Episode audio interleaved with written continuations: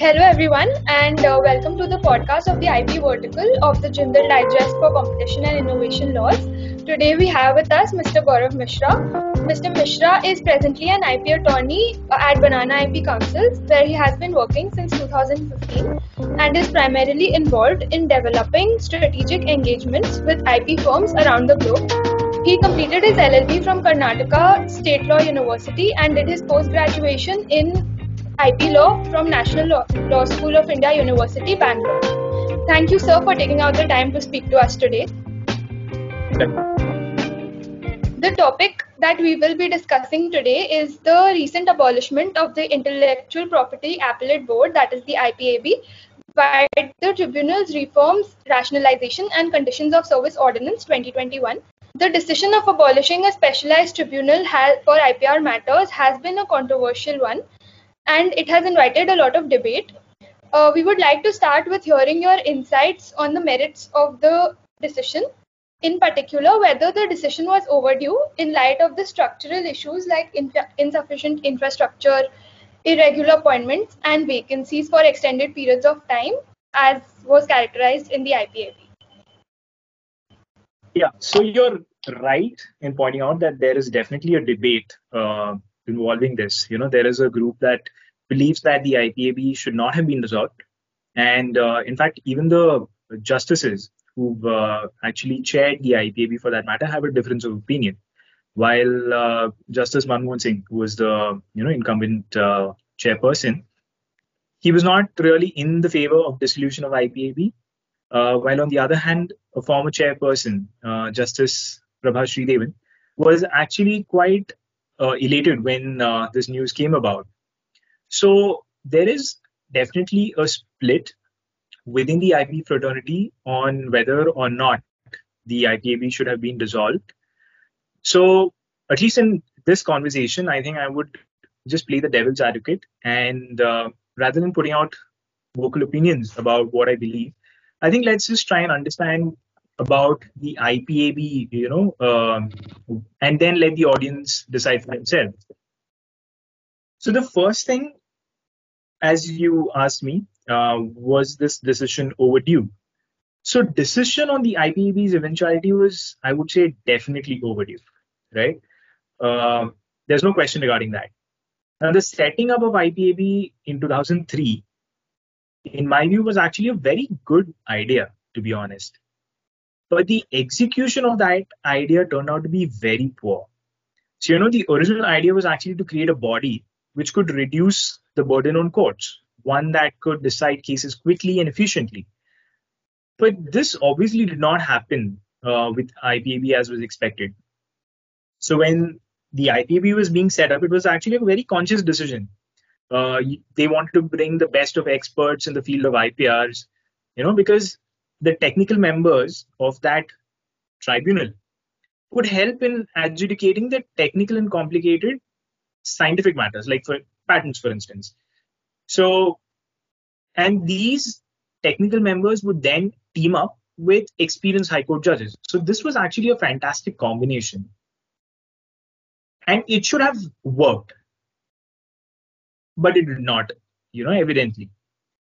And I actually strongly believe that we can't place the blame squarely on IPAB for its uh, inefficiencies, for lack of a better word.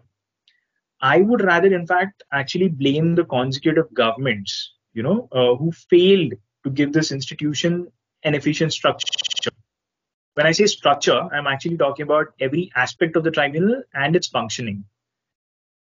So the problem with IPAB's functioning weren't uh, recent or new these have been around ever since the IPAB actually first came into existence. Uh, in fact, in 2011, so as I was mentioning to you earlier, uh, Justice Prabha Sridevan was the chairperson of IPAB then. So she had filed a report with the Madras High Court stating how the government was actually apathetic towards the functioning of the IPAB. Now, since then, there have obviously been calls to do away with IPAB right? In fact, it was just about uh, two years ago, I remember, when I was, uh, and it was an urgent need to look up for IPAB cases. And every time you would click on the website, it will actually take you to this railway booking portal. So, I mean, if if you want able to really maintain something as simple as a website, right, and and uh, that is just one small aspect. The more severe aspects of it is the IPAB actually, uh, in fact, even up until its dissolution, probably had some 3,000 cases which were pending, cases which were as old as 10 to 12 years, vacancies. Now, that is one of probably the most critical ones. So, the, the, the actual impediment in the IPB's functioning was the vacancies that were left behind. So, before Justice Manmohan Singh took over, there, there was about a two, two and a half year gap, right? And there was no chairperson. So the IPAB was not really setting up any uh, events or setting up any meetings. It was not hearing any cases. Then the severe underfunding, which the government obviously uh, had to tackle, but it didn't. Then qualified technical members were not available. You know, there were a lot of lot of issues with the IPAB. But yeah, at this point, I think what I would want to say is that you can't deny that the IPAB actually did deliver some quality judgments these actually not only help litigants, they sped up the, you know the delivery of justice. Some of these uh, IPAB decisions were actually quite helpful in streamlining the uh, work at patent offices and the trademark offices. But considering all of this, I you know actually see that uh, the IPAB sort of made out a case for itself it turned out to be more of a liability than an asset. So I think that should probably answer this question that was this decision overdue? A simple statement is yes. And whether IPAB had to be dissolved, most likely so.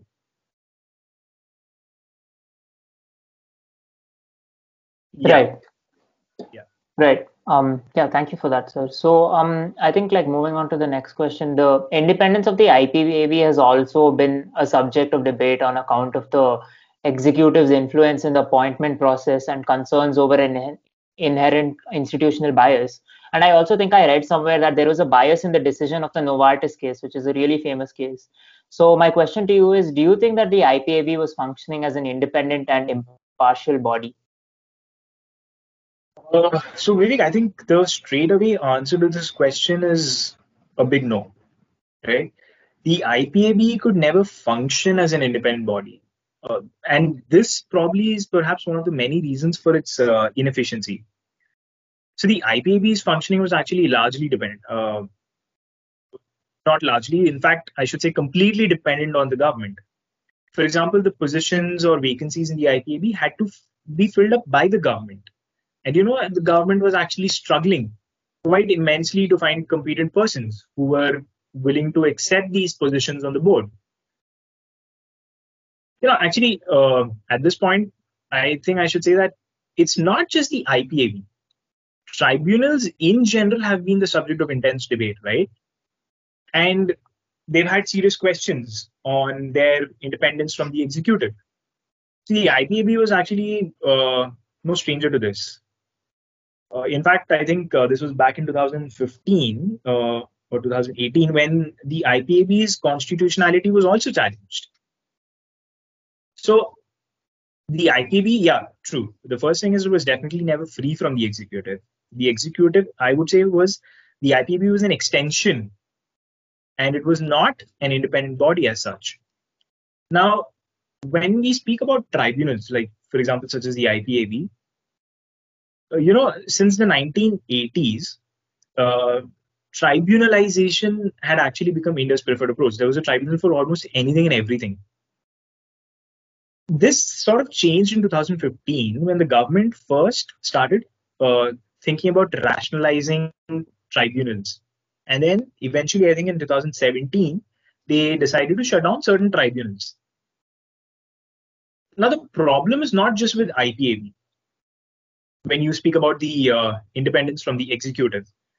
Tribunals in general do not enjoy this independence from the executive. In fact, even with the IPAB, you know, several appointments to the post of technical members, the vice persons, they were basically bureaucrats, uh, people from the civil services, or from trademarks registry, patent office. None of them really had experience of practicing law, you know, before the courts, or for that matter, never had judicial offices. And at least as far as when I speak about IPB or intellectual property in India, this is a very fundamental problem. You know, even with the patent office, we deal with this day in and day out. So the patent office obviously has a composition of uh, you know examiners and controllers.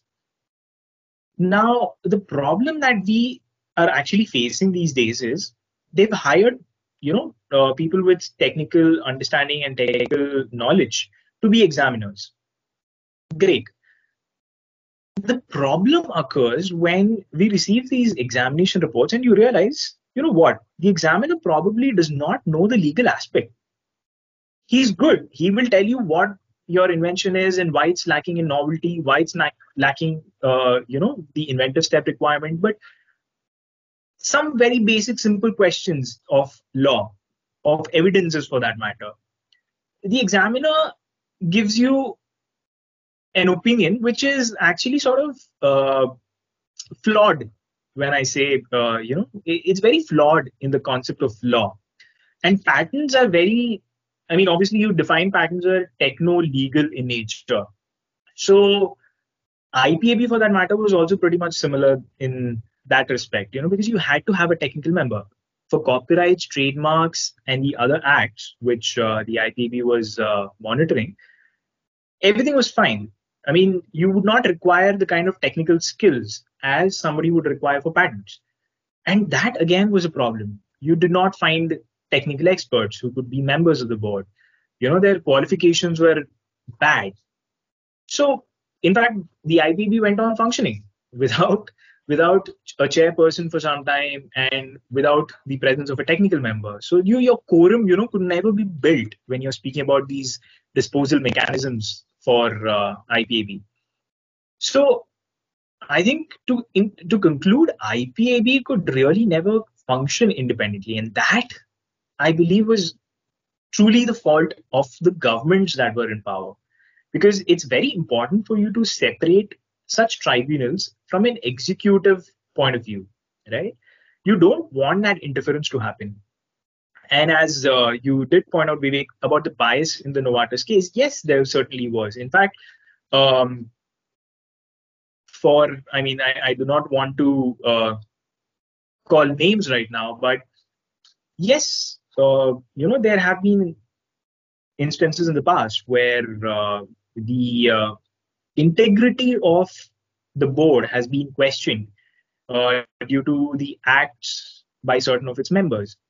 So I think, yeah, to, to, to conclude, I would say that the IPAB certainly never really enjoyed that independence. And there was definitely an inherent bias, which was, which actually plagued IPAB. I Thank hope you, that that answers, yeah. Yes, sir, that does answer. So, uh, sort of keeping in mind whatever you said, I, we feel like it's also interesting to look at it from the international law perspective. Uh, so, in 2016, the national IPR policy sort of claimed that we are going to comply with all international uh, obligations that's on India, and one of that obligation is uh, complying with the TRIPS ag- agreement. And TRIPS does prescribe to create a separate uh, adjudicating body to deal with IPR matters and many of the signatories to TRIPS like uh, Singapore and UK have complied with this requirement. So how do you think this would now, like the abolishment of IPAB, how do you think it would impact uh, India from an international law perspective?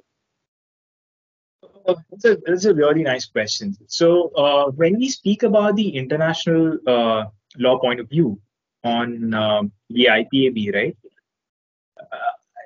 I, I don't really see any major implications whatsoever. Now, the reason behind that is because while the TRIPS actually says uh, that you know you need to have mechanisms or adjudicatory bodies, it does not speak about, it does not mandate the creation of separate tribunals. Article 3 speaks about you know uh, broadly enforcing IPRs and how you need to have a framework which is aimed at judicious and expeditious disposal of cases. That, I think, is something that we need to underline when we say quick disposal of cases. Was IPAB actually really disposing of these cases quickly, or was it clogging and you know creating a bottleneck? We'll probably address these uh, questions if uh, they come through. From the law perspective of international law and the policies that we have, you know, both the national IPR policy and the TRIPS agreement actually speak about a system where the IPR enforcement is strong, right? And disputes relating to the IPR matters are settled quickly and obviously at low cost so that uh, it's beneficial to the litigants.